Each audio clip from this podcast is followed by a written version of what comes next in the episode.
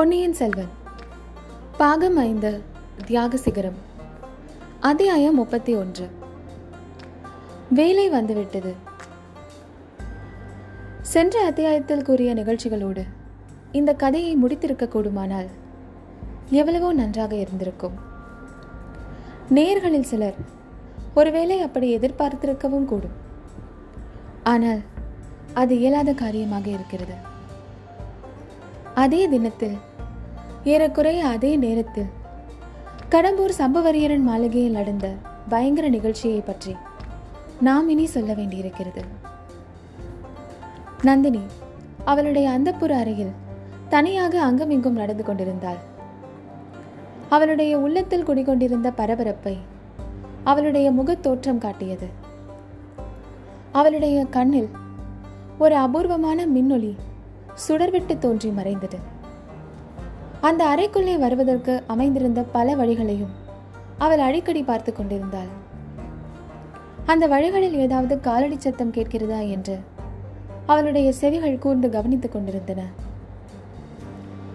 வேலை நெருங்கிவிட்டது என்று அவளுடைய உதடுகள் அடிக்கடி முணுமுணுத்துக் கொண்டிருந்தன. சில சமயம் அவ்விதம் முணுமுணுத்த அவளுடைய உதடுகள் துடித்தன.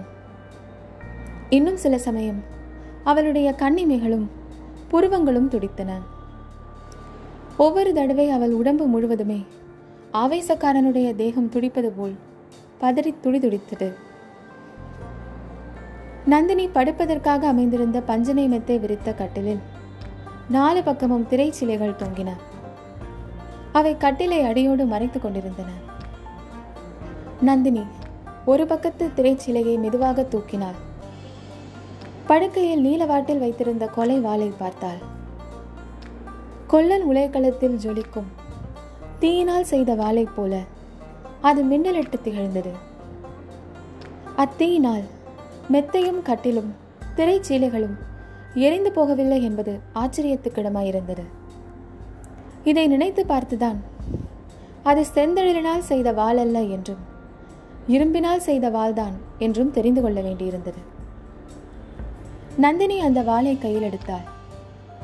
தூக்கி பிடித்தாள். தீபத்தின் ஒளியில் அதை இன்னும் நன்றாக மின்னிடும்படி செய்து பார்த்து உவந்தாள். பிறகு அதை தன் மார்புடன் நினைத்து கொண்டாள். கன்னத்தோடு சேர்த்து வைத்துக்கொண்டு முத்தமிட்டாள். அந்த வாளுடன் உரையாடவும் செய்தாள். தெய்வ வாளே நீ உன்னுடைய வேலையை செய்ய வேண்டிய வேலை நெருங்கிவிட்டது. என்னை நீ கைவிட மாட்டாய் அல்லவா? இல்லை நீ என்னை கைவிட மாட்டாய். என்னுடைய கைகளே தான் என்னை கைவிட்டால் விட்டுவிடும் என்று கூறினாள். பிறகு தன் கரங்களை பார்த்து கரங்களே நீங்கள் உறுதியாக இருப்பீர்களா? சச்சா இப்போதே இப்படி நடுங்குகிறீர்களே. சமயம் வரும்போது என்ன செய்வீர்கள்? ஆமாம் உங்களை நம்புவதில் பயனில்லை. வேறு இரண்டு கரங்களைத்தான் இன்றைக்கு நான் சம்பாதித்துக் கொள்ள வேண்டும் என்றாள். திடீரென்று நந்தினியின் உடம்பு முழுவதும் ஒரு தடவை சிலிர்த்தது. வெறிக்கடல் பாய்ந்த கண்களினால் மேல் நோக்காக பார்த்தாள். ஆஹா நீ வந்து விட்டாயா? வா வா. சரியான சமயத்திலே தான் வந்தாய்.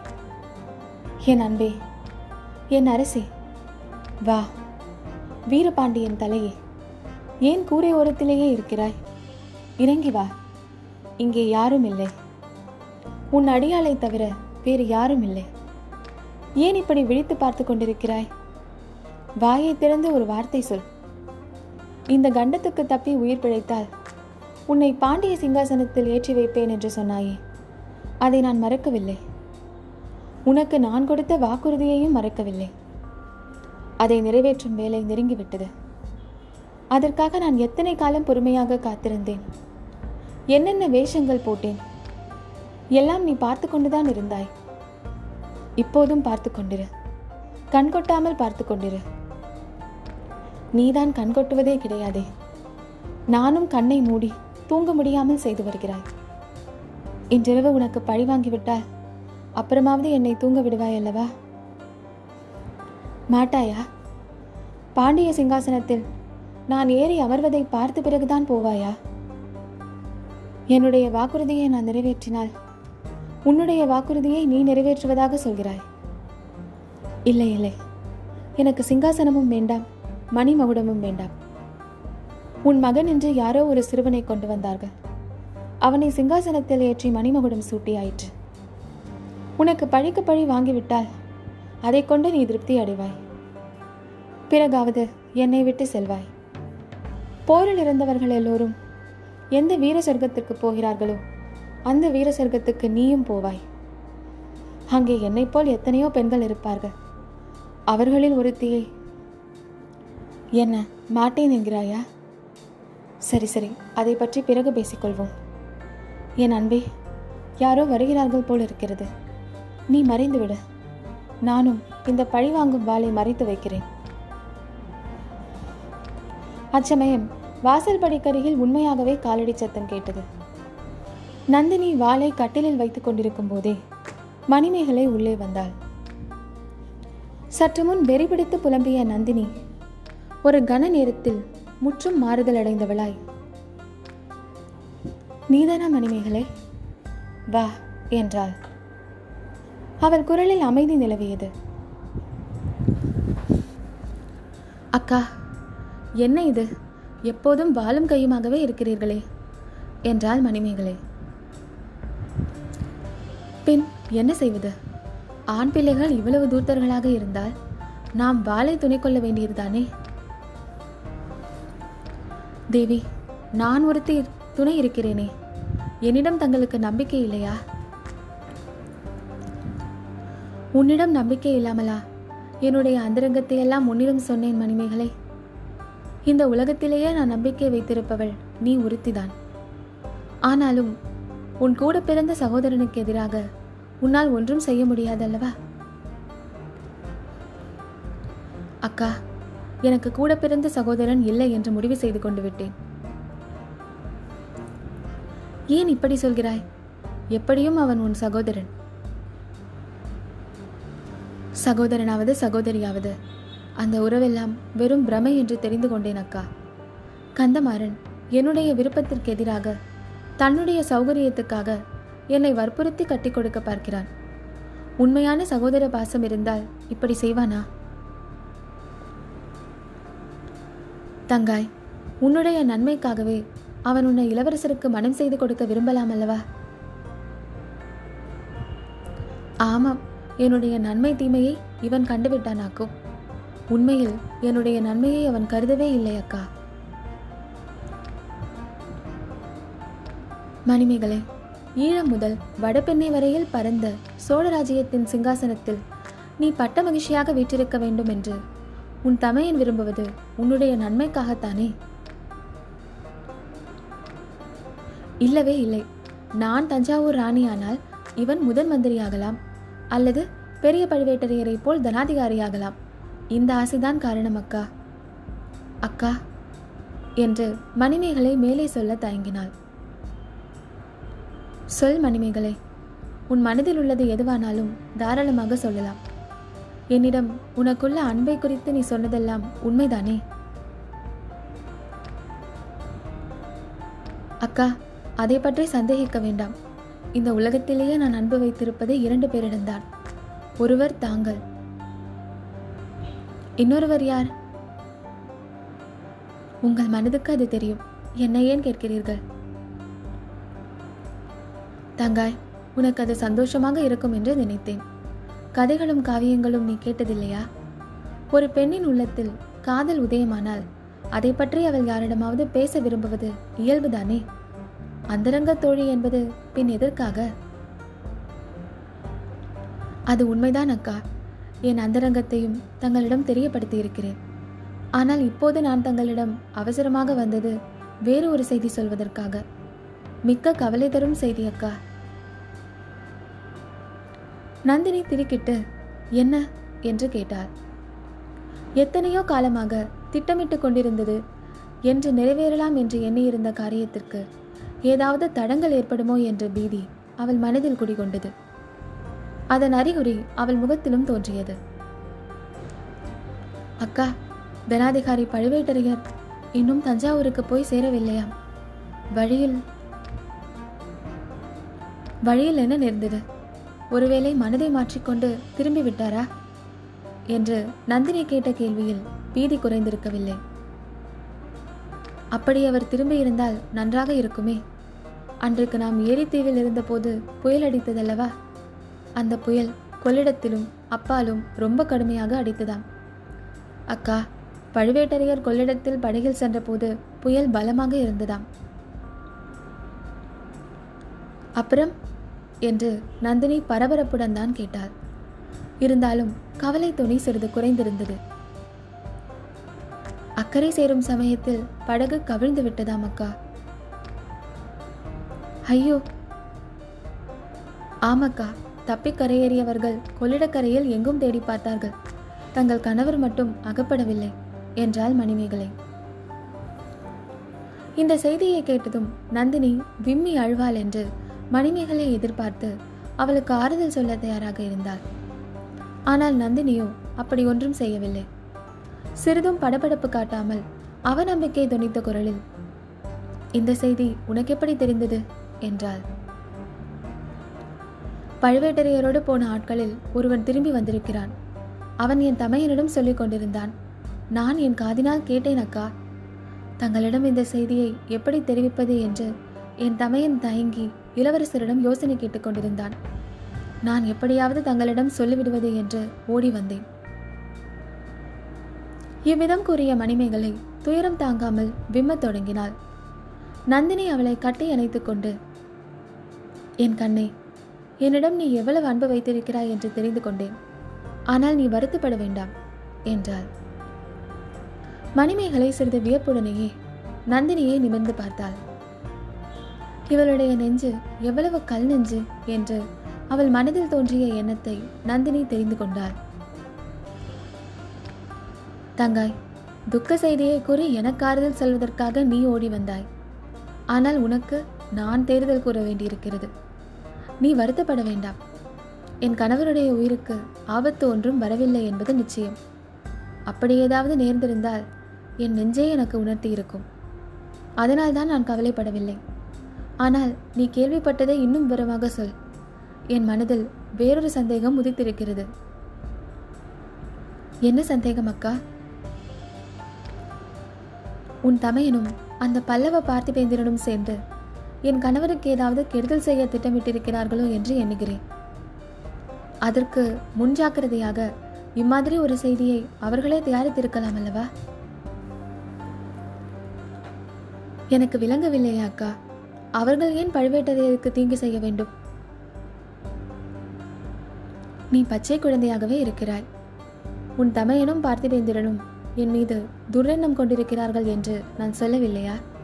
அதற்காக தான் இந்த வாளை எப்போதும் அருகிலேயே வைத்துக் கொண்டிருக்கிறேன். அதெல்லாம் சரி அக்கா. அதனால் கந்தமாறனை இனிமேல் என் தமையன் என்று சொல்ல வேண்டாம் என்றும் கேட்டுக்கொண்டேனே. அந்த பாதகனை என் உடன் பிறந்தவனாக நான் இனி கருத மாட்டேன். இருந்தாலும் அவர்கள் பழுவேட்டரையருக்கு ஏன் தீங்கு செய்ய வேண்டும்? தங்காய் இது கூடவா நீ தெரிந்து கொள்ள முடியவில்லை? கிழவரை கல்யாணம் செய்து கொண்டு தவிக்கும் நான் அவர் போய்விட்டால் மனதுக்குள் சந்தோஷப்படுவேன். பிறகு அவர்களுடைய துர்நோக்கத்துக்கும் இணங்குவேன் என்றுதான். உன் தமையன் இப்படிப்பட்டவன் என்று தெரிந்திருந்தால் அவனை என் வீட்டில் வைத்திருந்து சகோதரனைப் போல் கருதி பணிவிடை செய்திருக்க மாட்டேன். யமலோகத்தின் வாசல் வரை சென்றவனை காப்பாற்றியிருக்க மாட்டேன். அக்கா இனி நான் தங்களை விட்டு ஒரு கணமும் பிரிய மாட்டேன். அந்த இருவரில் ஒருவர் இங்கு வந்தால் என்னுடைய கையாலேயே அவர்களை கொன்று விடுவேன். மணிமேகலே அந்த கவலை உனக்கு வேண்டாம். என்னை நானே காப்பாற்றிக் கொள்வேன் கந்தமாறனும் பார்த்திவேந்திரனும் என் அருகில் நெருங்கினால் என்றும் மறக்காதபடி அவர்களுக்கு புத்தி கற்பித்து அனுப்புவேன். அவர்களிடம் எனக்கு சிறிதும் பயமில்லை. முரட்டு இளவரசரை பற்றி மட்டும்தான் கொஞ்சம் பயம் இருந்தது. நல்ல வேளை அந்த அபாயத்திலிருந்து என்னை நீயே காப்பாற்றி விட்டாய் நான் தங்களை காப்பாற்றினேனா?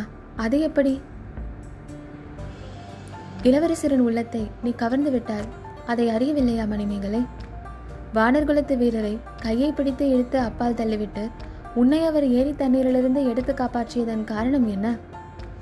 அதற்கு பிறகும் அவரை நான் கவனித்துக் கொண்டுதான் வருகிறேன். உன் மனதுக்கு அது தெரியவில்லையா? தெரியாமல் என்ன?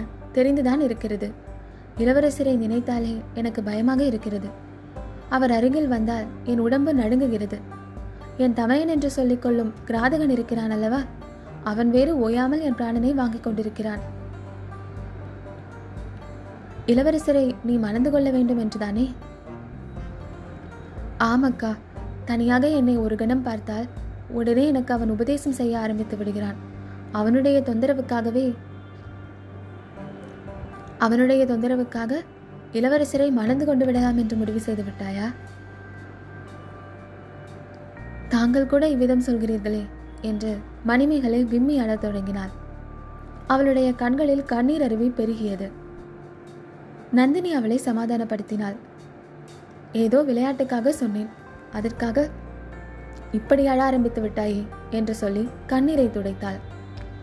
மணிமேகலை சிறிது சமாதானம் அடைந்ததும் என் கண்ணே உன் மனதை நன்றாக சோதித்து பார்த்து பதில் சொல். உண்மையாகவே நீ இளவரசர் கரிகாலரை விரும்பவில்லையா? அவரை மணந்து கொண்டு சோழ சாம்ராஜ்யத்தின் பட்ட மகிழ்ச்சியாக இருக்க ஆசைப்படவில்லையா? என்றாள் நந்தினி. ஒரு தடவை கேட்டாலும் நூறு தடவை கேட்டாலும் என் பதில் ஒன்றுதான் அக்கா.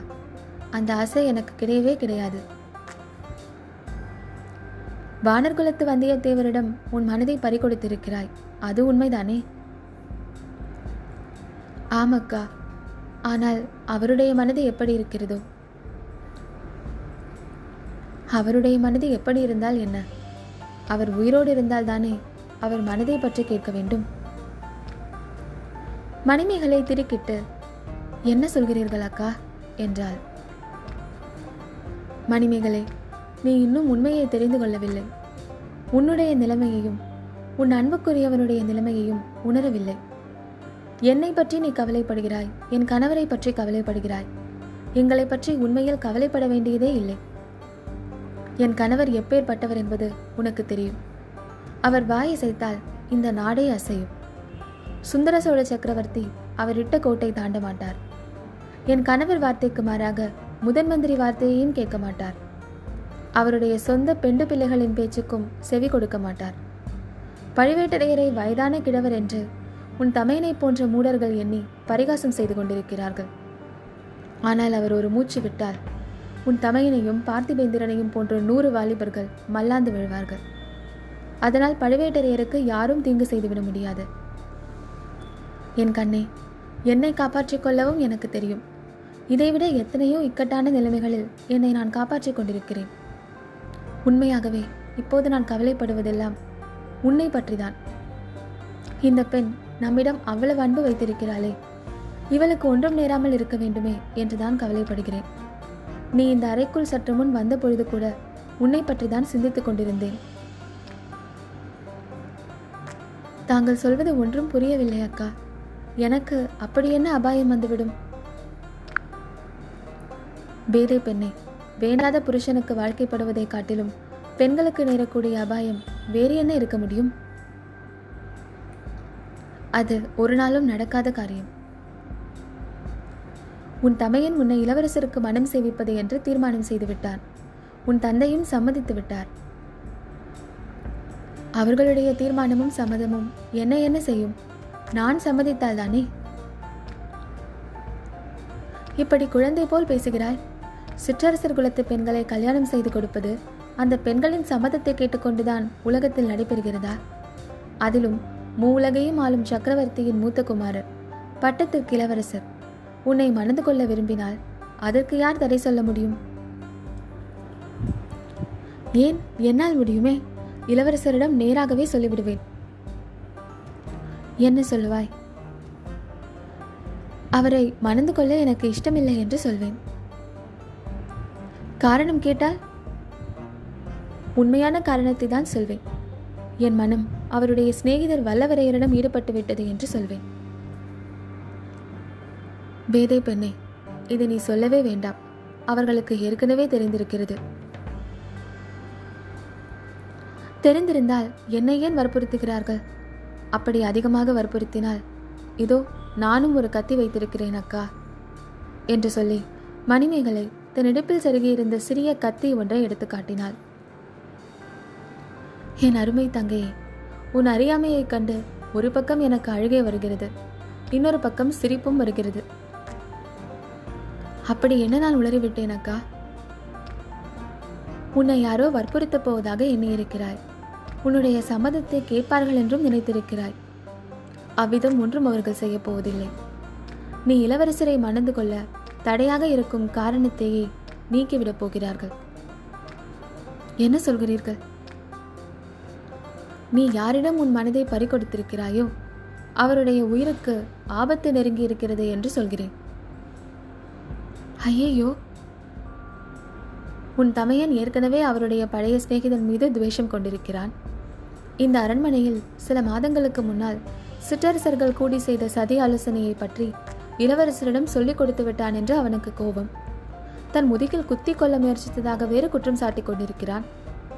வேறொரு காரணத்தினால் பார்த்திபேந்திரனுக்கும் உன் காதலன் பேரில் அளவில்லாத கோபம். இவர்களுடைய கோபம் அவரை என்ன செய்துவிடும் அக்கா? அவர் சுத்த வீரர் அல்லவா? சுத்த வீரராக இருந்தால் என்ன? திடீரென்று சூழ்ந்து கொள்ளும் பல கொலைகாரர்களுக்கு மத்தியில் கையில் ஆயுதம் ஒன்றும் இல்லாத ஒரு சுத்த வீரன் என்ன செய்ய முடியும்?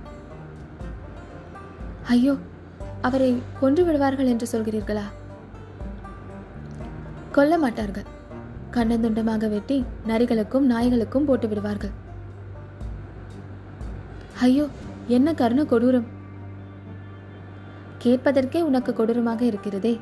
உண்மையில் நடந்துவிட்டால் என்ன பாடுபடுவாய்? அக்கா இப்போதே என் உயிரும் உள்ளமும் துடிக்கின்றன. நிஜமாக அப்படியும் செய்து விடுவார்களா? அவர் இளவரசருடைய அத்தியந்திய சிநேகிதராயிற்றே. அத்தியந்த சிநேகிதர்கள் கொடிய பகைவர்களாக மாறுவதை பற்றி நீ கேட்டதில்லையா? உன் தமையனும் பார்த்திபேந்திரனும் அப்படியெல்லாம் இளவரசரிடம் தூபம் போட்டு விட்டிருக்கிறார்கள் சண்டாளர்கள். இதெல்லாம் தங்களுக்கு எனக்கு எப்படி தெரிந்தது என்றுதானே கேட்கிறாய்? இன்று பகலில் பார்த்திவேந்திரன் என்னிடம் விடைபெற்று செல்லும் வியாஜயத்தை வைத்துக்கொண்டு வந்திருந்தான். அந்த பாதகன் எங்கே போகிறான்? அதிக தூரம் போகவில்லை.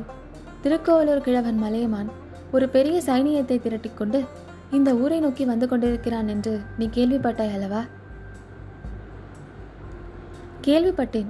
அது எதற்காக என்று ஆச்சரியமும் பட்டேன்.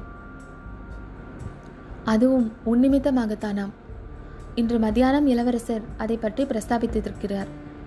மணிமேகலையை எனக்கு மனம் செய்து கொடுக்காவிட்டால் மலையமான் சைனியம் வந்தவுடன் இந்த கோட்டை அரண்மனை எல்லாவற்றையும் தகர்த்து தரைமட்டமாக்கிவிடப் போகிறேன் என்றிருக்கிறார். அப்போதுதான் உன் தமையன் அதற்கு தடையாக இருப்பது நாங்கள் அல்ல உங்கள் சிநேகிதன் வந்தியத்தேவன் தான் என்று சொல்லியிருக்கிறான். அந்த தடையை நீக்க உங்களால் முடியாதா? என்று இளவரசர் கேட்டாராம். கட்டளை அளித்தால் முடியும் என்றானாம் உன் அண்ணன். என் அருமை சகோதரி பார்த்திவேந்திரனிடம் மேலும் பேச்சு கொடுத்து சில விவரங்களை அறிந்தேன். உன் ஆரியர் காதலனுடைய உயிருக்கு ஆபத்து நெருங்கி இருப்பது நிச்சயம். நீ உடனே முயற்சி எடுக்காவிட்டால் கல்யாணம் ஆவதற்கு முன்பே கணவனை இழந்து விடுவாய் என்றாள் நந்தினி. இதை கேட்டு மணிமேகலையின் உடலும் உள்ளமும் துடித்ததில் வியப்பொன்றும் இல்லை அல்லவா? ஐயோ அவருக்கு எப்படியாவது உடனே எச்சரிக்கை செய்ய வேண்டுமே என்று தட்டு தடுமாறிக்கொண்டே கூறினாள். எச்சரிக்கை செய்யலாம். ஆனால் உன் காதலன் சுத்த வீரன் என்று நீதானே சற்று முன் கூறினாய். அவனுடைய உயிருக்கு ஆபத்து என்று கேட்டு பயந்து ஓடிவிடுவானா? மாட்டான். இன்னும் அவனுடைய பிடிவாதம் அதிகம்தான் ஆகும் என்றாள் நந்தினி. தாங்கள் தான் யோசனை சொல்ல வேண்டும். என் தலை சுற்றுகிறது. என்ன செய்வதென்றே தெரியவில்லை என்றாள் மணிமேகலை. நீ இங்கே வரும்போது அதை பற்றி தான் யோசித்துக் கொண்டிருந்தேன். எனக்கும் ஒன்றும் புரியவில்லை. நல்ல வேலை நீ ஒரு செய்தி கொண்டு வந்தாய். அதிலிருந்து வல்லவரையரை காப்பாற்ற ஒரு யோசனை தோன்றியது. பழுவேட்டரையருடைய படகு கவிழ்ந்ததென்றும் பிறகு அவரை பற்றி தகவல் தெரியவில்லை என்றும் சொன்னாய் அல்லவா? வந்தியத்தேவரிடம் நான் மன்றாடி கேட்டுக்கொள்ளப் போகிறேன். எனக்காக அவர் போய் என் கணவரை பற்றிய உண்மையை தெரிந்து வர வேண்டும் என்று வேண்டிக் கொள்கிறேன். நீயும் எனக்காக பரிந்து பேசு. இரண்டு பேதை பெண்களின் வேண்டுகோளை அந்த வீரர் புறக்கணிக்க மாட்டார். அவரை உடனே இந்த இடத்திலிருந்து வெளியே அனுப்புவதுதான் அவர் உயிரை காப்பாற்றும் வழி. வேறு உபாயம் ஒன்றுமில்லை. அவர் போன பிறகு நீ உன் தமையனாரிடமும் தந்தையிடமும் இளவரசரிடமும் தைரியமாக உன் மனதை விட்டு பேசலாம். நானும் உனக்காக பேசுகிறேன். இஷ்டமில்லாத பெண்ணை வற்புறுத்துவது சோழகுலத்தில் பிறந்தவர்களுக்கு அழகல்ல என்று சொல்கிறேன். அக்கா தங்கள் பேச்சையும் அவர்கள் கேட்காவிட்டால் என் கையில் கத்தி இருக்கிறது. சரி சரி. இப்போது முதலில் உன் காதலரை வெளியேற்றி காப்பாற்ற முயல்வோம். அவர் இருக்கும் இடம் உனக்கு தெரியும் தானே? நீ நேரில் அவரை பார்க்க முடியாவிட்டால் உன் தோழி சந்திரமதியை அனுப்பு. இல்லாவிடில் இருமன்காரியை அனுப்பு. எப்படியாவது அவரை இங்கே அழைத்து வா.